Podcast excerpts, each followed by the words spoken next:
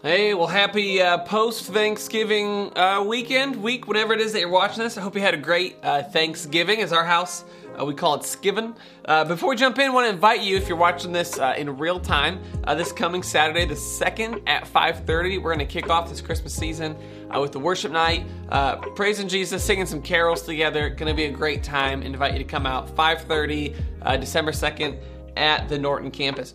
We're going to jump uh, right in today. So if you guys got your Bibles, we'll be in John chapter 3, and we're going to pick up at verse uh, 22, and we're gonna, just going to jump right in today. Um, if we're glad that you're here, by the way, I would love to hear from you. If you're somebody who watches online uh, pretty often, please email us. It's so helpful to know just who's engaged in this way and who we're connecting with. But as we jump right in, John 3 22 says this says, After this, Jesus and his disciples went into the Judean countryside. After what? After after this conversation that Jesus has with Nicodemus. You see this in John chapter 3. There's this Pharisee, this religious leader who meets Jesus at night, has these questions. This is where we see John 3:16 play out. Comes before John 22. It says uh, and they went to the Judean countryside where he spent some time with them and baptized. So Jesus' disciples were baptizing uh, people. Now, John, this is John the Baptist, different than uh, John who's writing the book. John, who's writing the book, is one of the disciples. John the Baptist uh, is Jesus' cousin who has baptized uh, Jesus. So now, John was also baptizing at Aenon near Salim because there was plenty of water and people were coming and being baptized. It says this was before John was put in prison. Later on, he'd be imprisoned and, and beheaded. And an argument developed between some of John's disciples and a certain Jew over the matter of ceremonial washing. So there's a little debate going on. And they came to John and they said to him, Rabbi, John was also a, a teacher that called him Rabbi, just as they did Jesus.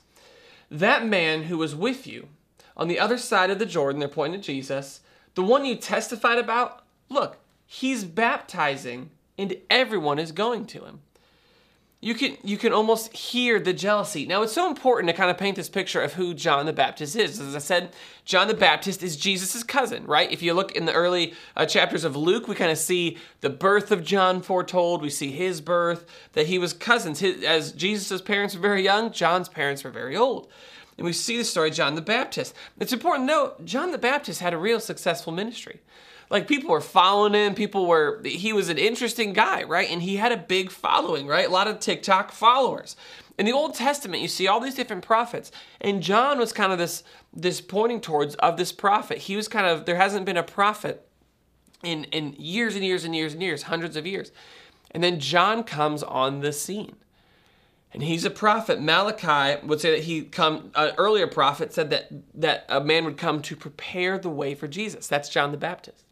John the Baptist is the opening act. If you've ever gone to see a band or a comedian or whatever it is, usually there's an opening act, right? To kind of get people acclimated, get them kind of set up, get them warmed up so that when the main act comes, that there, there was the, you know, the water was kind of getting stirred. John the Baptist is the opening act. But what's interesting as we look at this is that that many people thought that John the Baptist was the act. Like he was preaching the word, he was laying down the law. Like they thought he was the act. But we see that's not what he thought, because you can hear the jealousy in their voices. John's disciples came and they're like, look, everybody's going over with, with this guy. John, John, we're like losing our followers to that guy over there, right? You can almost hear the jealousy. But look at this. To John, to this, John replied, A person can receive only what is given to them from heaven. You yourselves can testify that I said, I'm not the Messiah, but I was sent ahead of him. Like he knows his role. Look what he says here. The bride belongs to the bridegroom. Now, the bride, what we see in Scripture, is the church. It's the people who are going to come to follow, know, and love Jesus. The groom is Jesus. Like he's come to get his people, right? It says the bride belongs to the bridegroom. The friend who attends to the bridegroom, waits, and listens to him, is full of joy when he hears the bridegroom's voice, is what he says. Almost this picture is so important. Jesus is the groom the people that the, the church, these people, these people that are with Jesus, like they're they're his bride. And what John is saying is that he's a friend of the bridegroom. John's saying, I'm the best man. And at a wedding, if you go to a wedding, this is especially true at this time, who are you looking at the whole time? You're looking at the bride and you're looking at the groom. If the if the best man is just like trying to make a huge deal of himself, everybody's like, that guy's got problems. This isn't about him. This is about the bride and the groom. But in this culture, the the the uh, the best man, so to say, the friend of the bridegroom, was almost the one who would help get everything ready, kind of coordinate, make sure the bride's ready to come, make sure the groom's ready to receive her, almost like the wedding coordinator, right? That was the that was the best man. And that's that's John's role. I remember when Sarah uh, and I got married almost 10 years ago the night of the rehearsal, we had our programs, and we had a uh, there was a, a couple was married. Uh, the the bride was one of the uh, bridesmaids, and or the wife was one of the bridesmaids, and then the guy was one of my groomsmen. And they came to us uh, right after the rehearsal, and they're like, "Hey, just want to let you know, uh, you forgot to put the brother of the bride in the program. He's in the wedding. His name's not on the list." We'll take care of it for you, right? Like, like that, that that's kind of responsibility of, the, of this crew. Like, like, don't you worry about it. Let me kind of handle it for you, right? This is your day. That's what John's doing.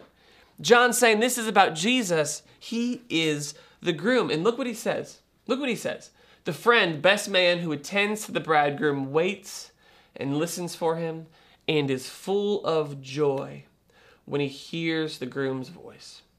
Look what John says. He's telling his disciple, his John's disciples who are jealous. He says, "That joy is mine and is now complete." And you may have heard this passage before. It's pretty pretty popular and he says, "He must become greater. I must become less." Or the NLT says, "He must become greater and greater. I must become less and less." The ESV says, "He must increase and I must decrease. I love that story. It's a story, but maybe not, maybe you haven't even heard that whole story before.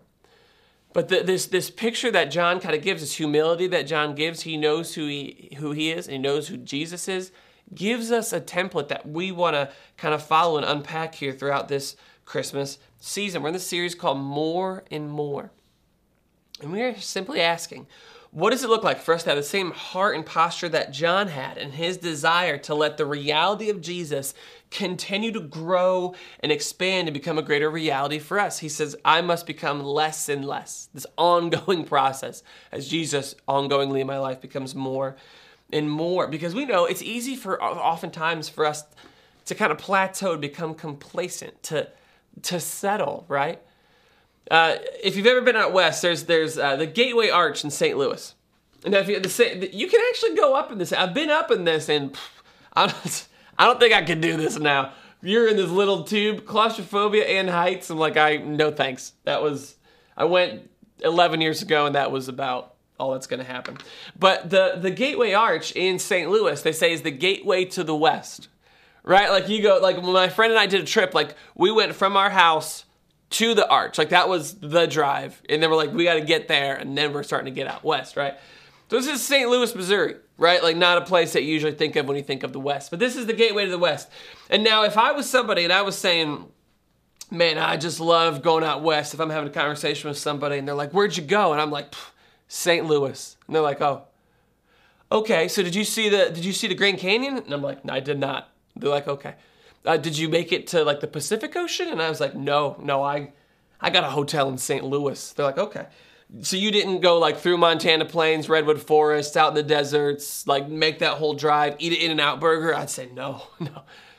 I went through the arch and then I stayed the night in St. Louis. Like if I said I went out west, you'd be like, but did you really? Did you? If I didn't see the canyons, the redwoods, the mountains, and I didn't endure the long rides, did I really go? Oftentimes in following Jesus, we we see what Jesus invites us into just as we just getting through the arch, just a prayer, just to get into heaven. I went, I got into heaven, I prayed the prayer, I went through the arch, I went out west. Or it's just us abstractly adhering to some beliefs and reality that really just deal with the afterlife and really have no no bearing on our life now. And what happens is is first off, I'm not sure that's what Jesus really invites us into. I'm not sure the story of the creator of the universe has invited us into this relationship with him just so we can just walk through the arch and sit down on the other side and just camp out in St. Louis our whole life. But we are robbing ourselves when we don't go through the arch and continue out west, we're robbing ourselves of what John says is the joy that he experienced.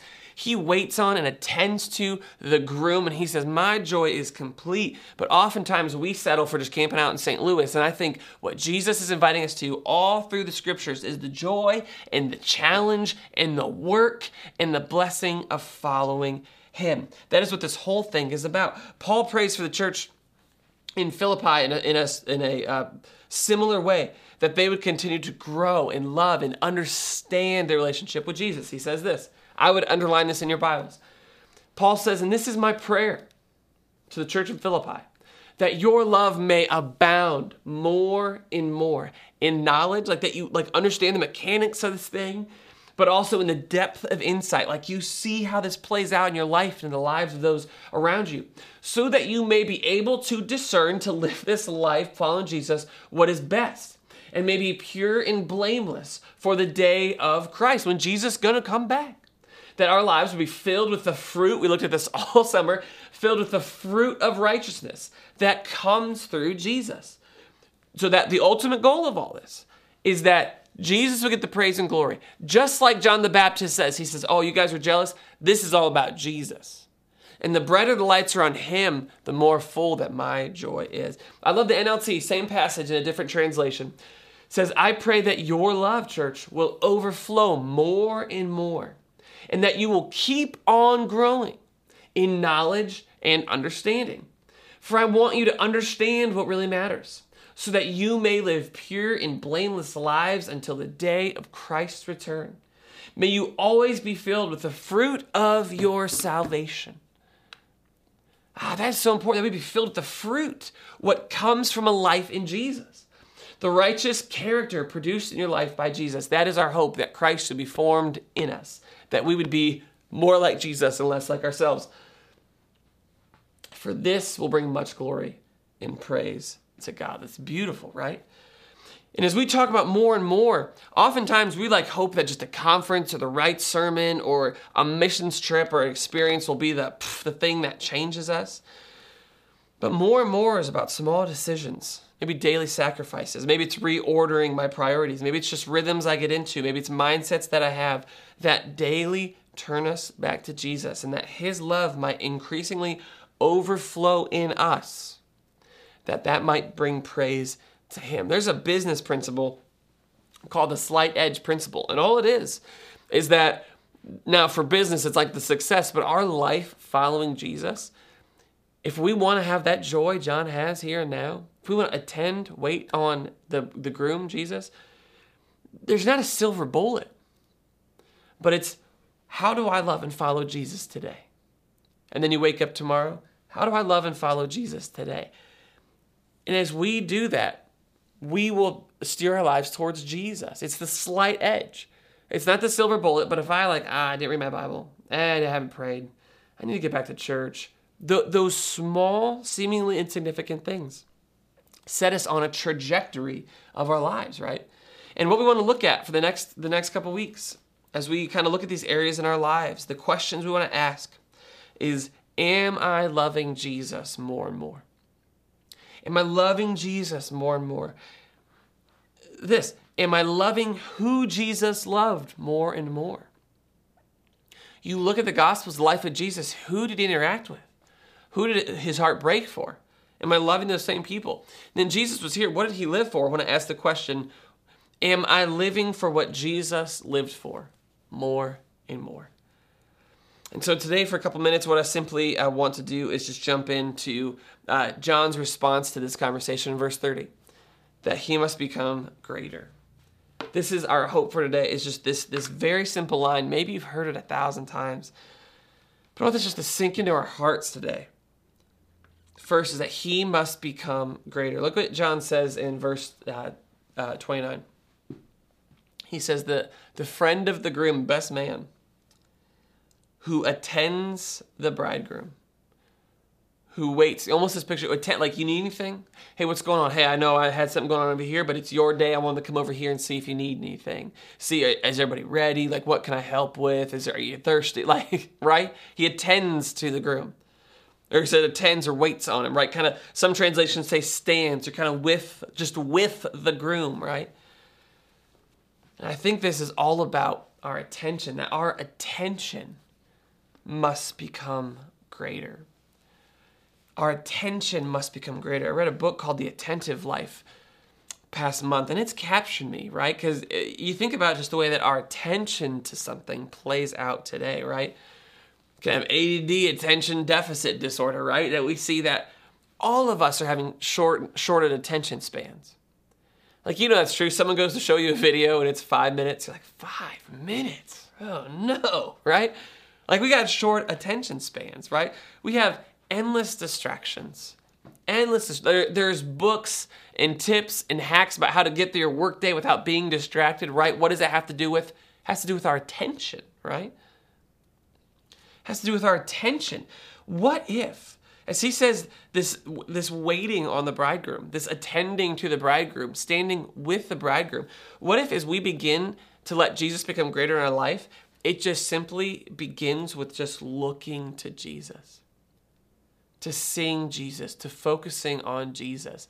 We can like pray while we're running around. We can like hurry up and get through our Bible, get to church, and it's always kind of moving. And there's something about you know this when you're you're having a conversation with someone, they're trying to talk to you, but you're packing a bag, you're putting dishes away, you're doing a thousand different things, and you're talking to someone, versus when you just look at them and you just stop and you just listen to them, and that person has your attention, right? Like, I don't know if we talk about the love languages a lot, you know, acts of service and gifts and all this stuff. I think there's a lot, a lot of people. I think this is especially true with a lot of women. I get to marry a lot of people, and oftentimes, not all times, but there's this this this uh, quality time, this love language as quality time, right? Like my wife loves quality time, and you know this if you're a husband. That sometimes like I had a lot of quality time. You know, I was fixing the car, and you were kind of standing there for a little bit. Like that's not quality time, right? Like, no, we had quality time. We were all in the van together, right? The kids were going nuts, and we were together. Like, no, that, that's not quality time. Why? Because because you weren't paying attention like your, your eyes are on everything else. We weren't paying attention, right? There's a, the author of that book, The Attentive Life. His name is Leighton Ford. He said, "Paying attention is not a way by which we make something happen, but a way to see what is already given to us." And as we Jesus becomes greater, I think it just starts with this: Am I paying attention to Jesus? As you wake up, Jesus, you are with me today.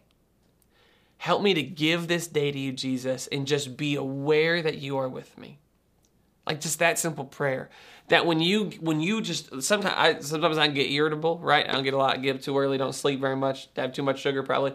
And, and I, sometimes in, in my irritability and my frustration, you know, with kids or with my car, with whatever's going on, Jesus, you are present to me in this moment and just turning my eyes to Jesus when there's something that happens, maybe maybe at work or in a situation where I'm overwhelmed, I'm like, ah, is it? Hold on, just just just look at Jesus. Man, that's where it starts. Is what John says is attending to, standing with, waiting on the groom, Jesus.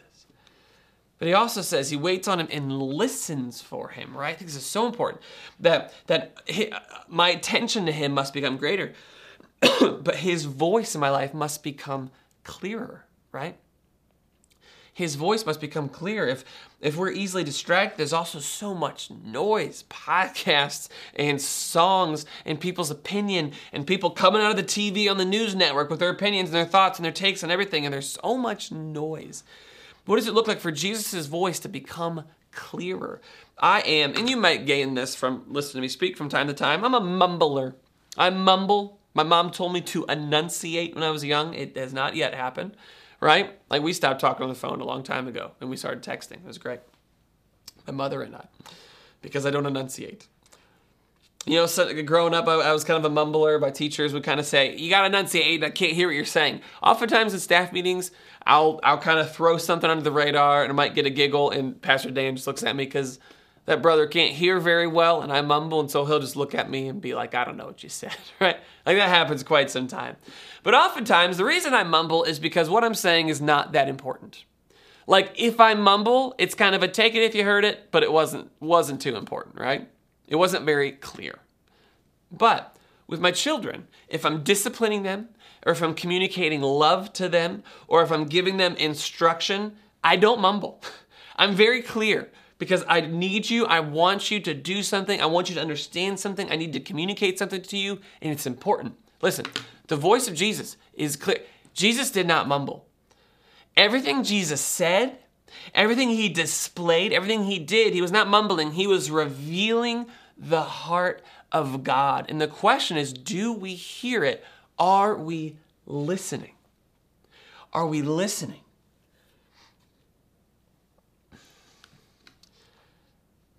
Matthew writes this He said, My sheep listen to my voice. I know them, and they follow me.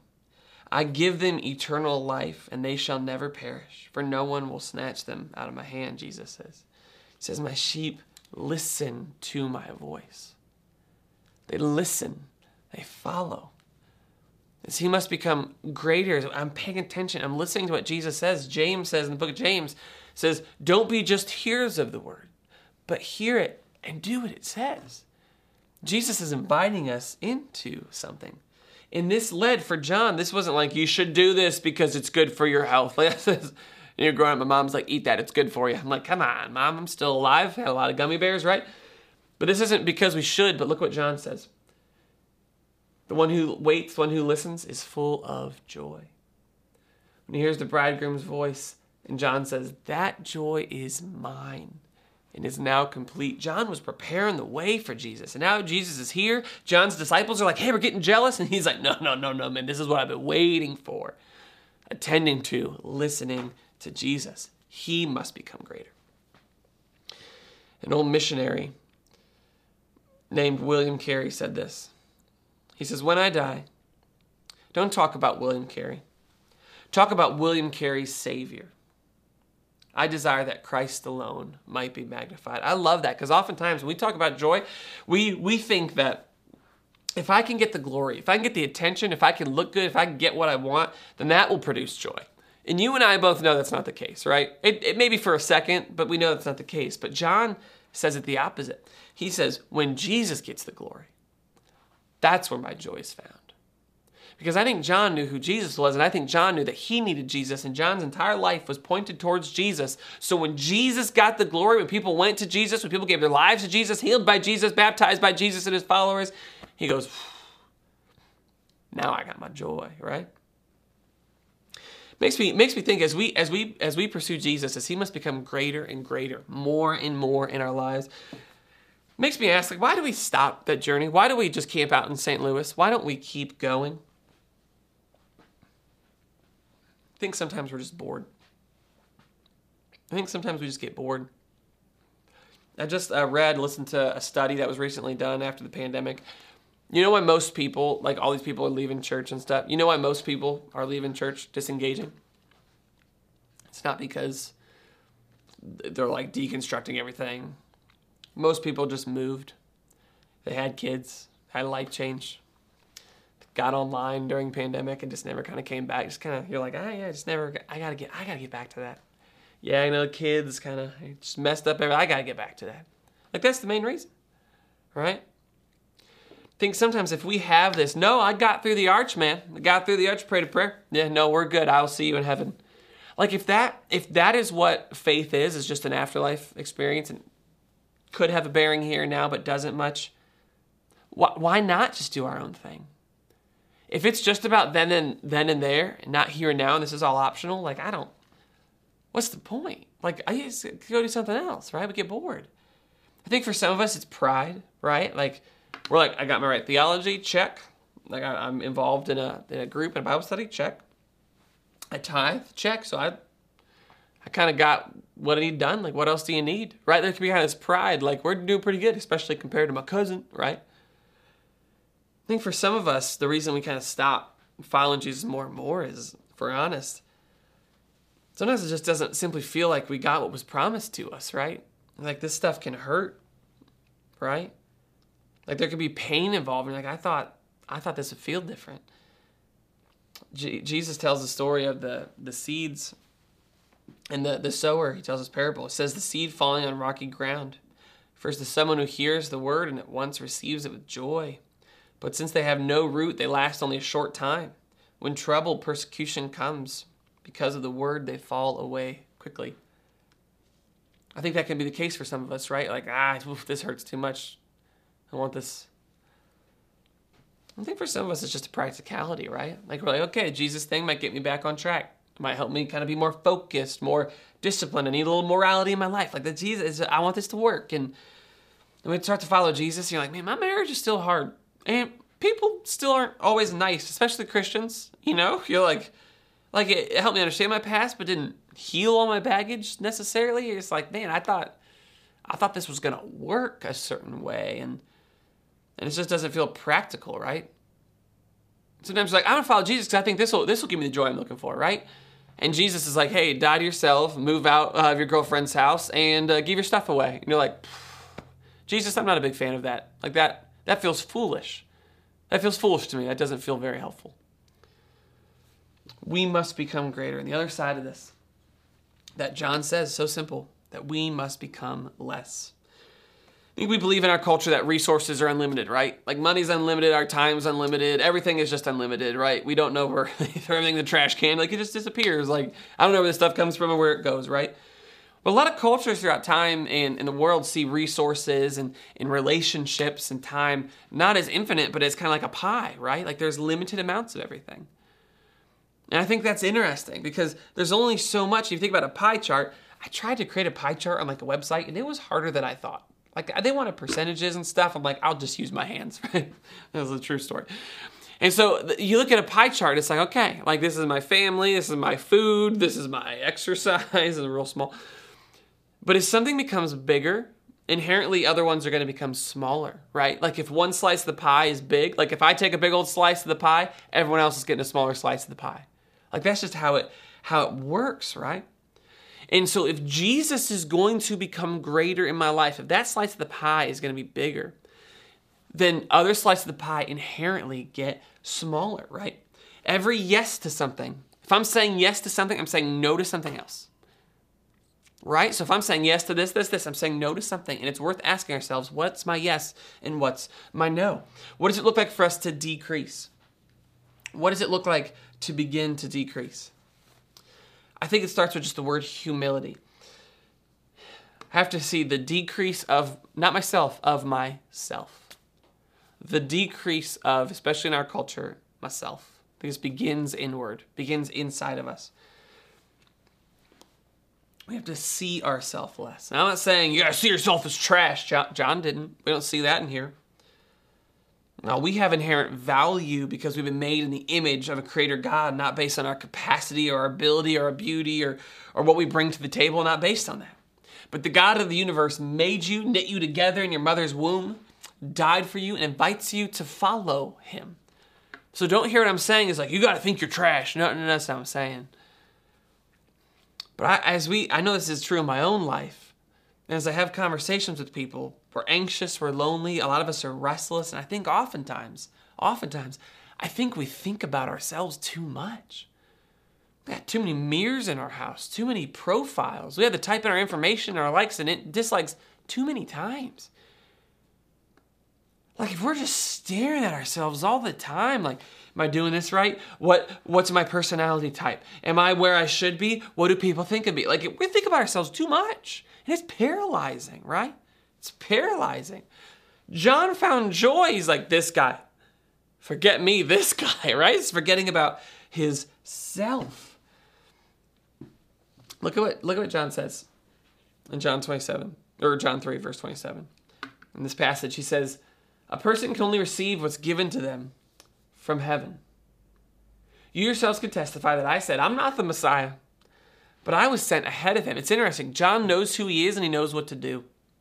Look at look, he he knew a person can only receive what's given them from heaven. He goes, my position, my life calling, what I'm doing was given to me.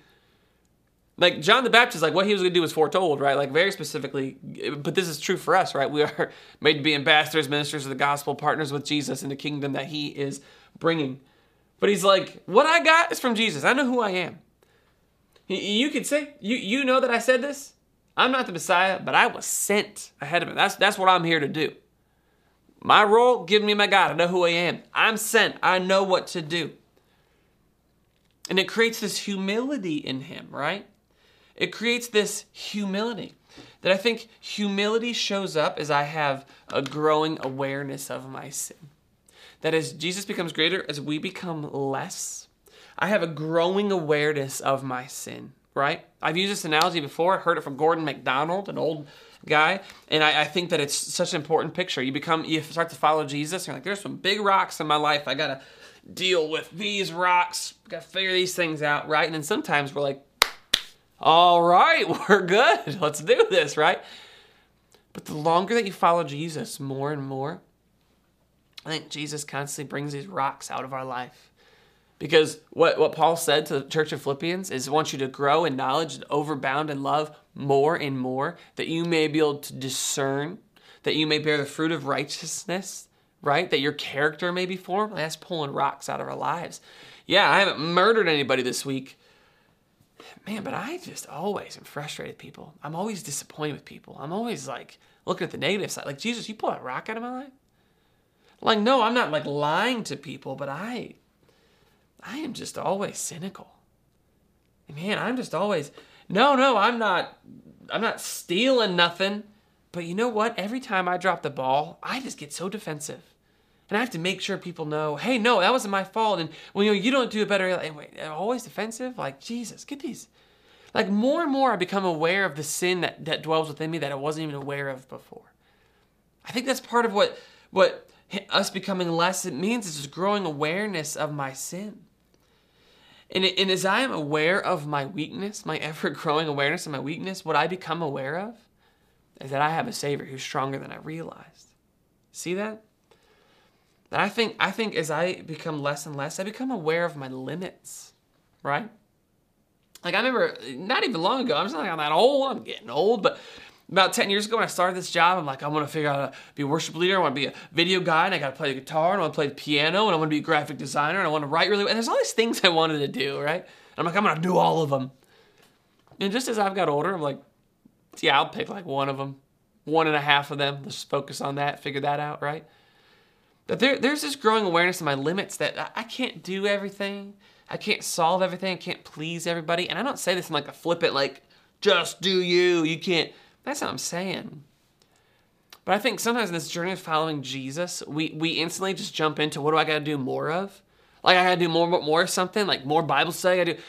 And I, I honestly think it begins with like, let me just reduce some things in my life. I think it begins with with removing things from my life embracing like the limits like this is how much time i have these are the relationships that i want to and i need to invest in that i have like agency over my life this is this is a profitable use of my time. Like i i, I want to i have limits. I can only do so much. And as i embrace my limits and embrace the fact that i can't do everything i can't be everything to everyone because i'm not jesus and as I become okay with the fact that maybe I'll never do that, maybe I'll never go to this place, maybe I'll never have this experience, I'll get rid of you only live once and throw that out because that's just a lie. And as I embrace my limits and all these things, I can find contentment in Jesus. Oh, there's one more experience I just got to get in. Nah, I don't. Oh, but I have to travel, I have to see these things. If I don't, my life is going to be boring. Mm, that's okay. My contentment's in Jesus, not in how amazing my life is, whatever that looks like to me, right? Growing awareness of my limits. And I think it also looks like a growing awareness that I am not in control. Like you'll see this picture, like John's disciples are like, man, John, like look what's going, and he's like, that's okay. Like he almost consents, is like, that's okay. This is the guy. I'm not. It's not about me.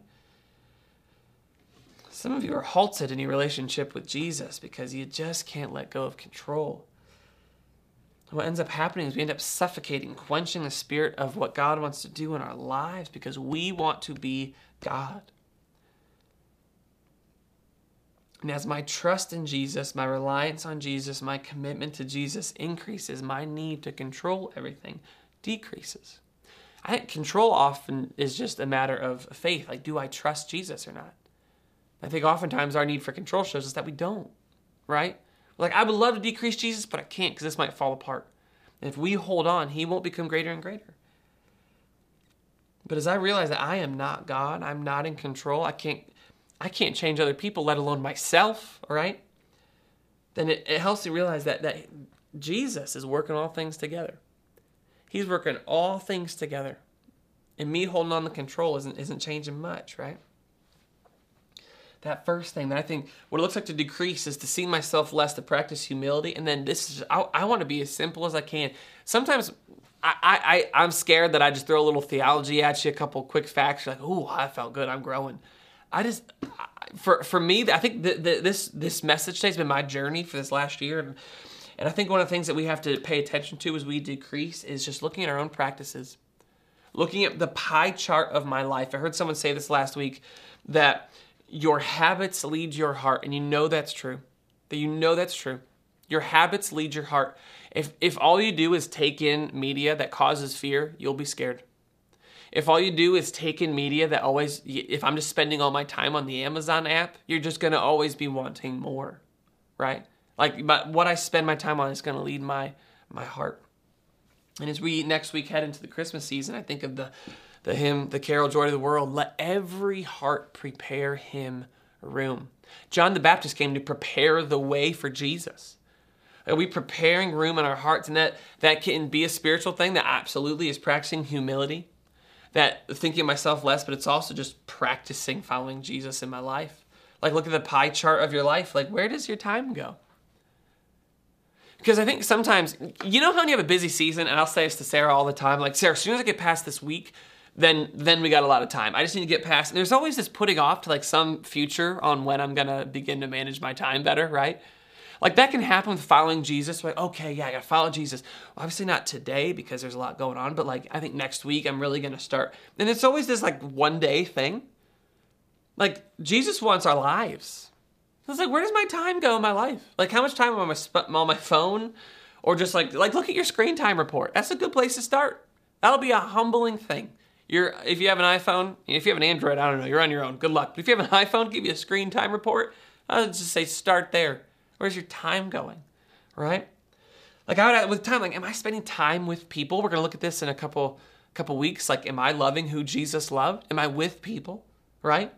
Like, am I spending time to love Jesus? Am I with Jesus? Am I paying attention to him? Right? Do I have this time? Where's your time go? Where do your words go? Are you someone who's just always complaining? James calls it useless chatter, or just like uselessly talking about things that don't matter all the time, right? Like, what do you talk about? Is all you talk about sports? Is all you do complaining? Is all you do is talk about your kids, right? Is all you do talk about your car? Like, whatever it is, like, what am I always talking about? Like, what does that pie chart look like in my life, right? Am I asking questions of other people? And when I'm with people and I'm like, I, I want to ask, I want to learn about, like, I talk a lot, right? Like, I'm holding the mirror up here. Like, where, where are my words going? I think this one of the simplest, where my money going, right? Like, do I? We talked about this a couple weeks ago in Ephesians. Like, am I just working so I can get the stuff I want? Like, what does it look like to let Jesus become greater and greater in my bank account? Right? I remember when I first got married. Uh, I was an intern, so you're not like you know going to the beach or something. And I remember uh, having a conversation with my, I think my, my dad, and I said something like, I forget the number. I'm like, we're gonna start here with kind of you know giving and stuff, and then I can we'll kind of work our way up. And my dad, real casually, was like, "That's cool." Uh, just so you know, it's always a sacrifice. you know, it's like whether you make ten bucks and you give this percent, or you make a billion and you give this, it's always a sacrifice. And it almost you're like, how am I inviting Jesus into my my bank account, into my money, in all the different areas of my life, like generosity to people, right? Like there's almost this invitation to release control. Like Jesus talks about money a lot. Like, what, what are the filters that my decisions go through? What am I dreaming about?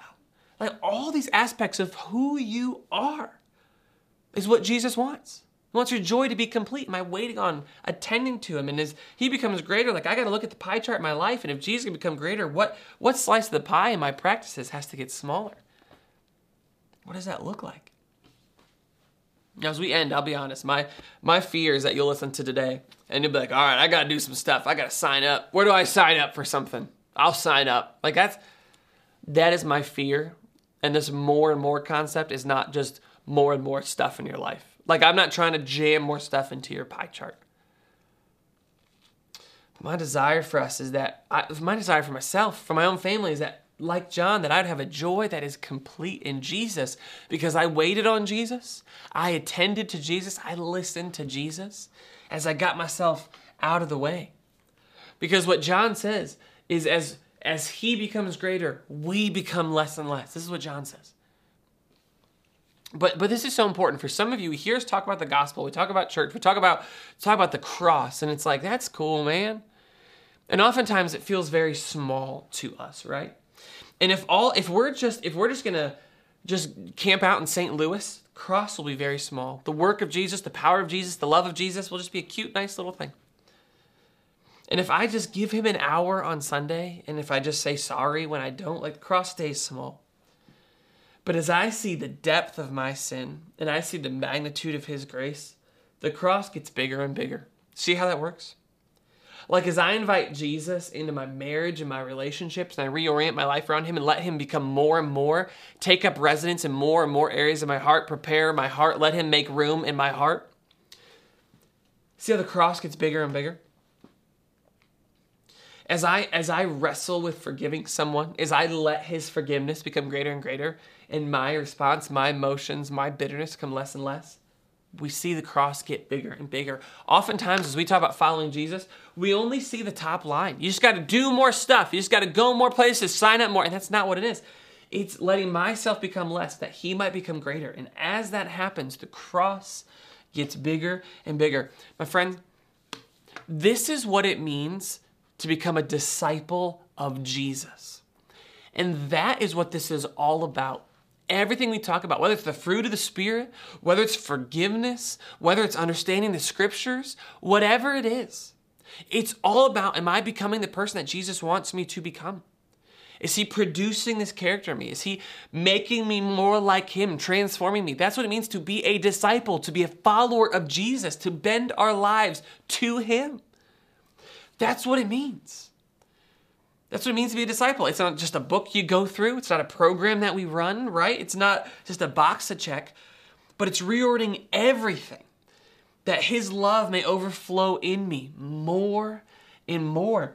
A disciple is someone who loves Jesus, attends and waits, listens to Jesus, who loves and follows Jesus more and more.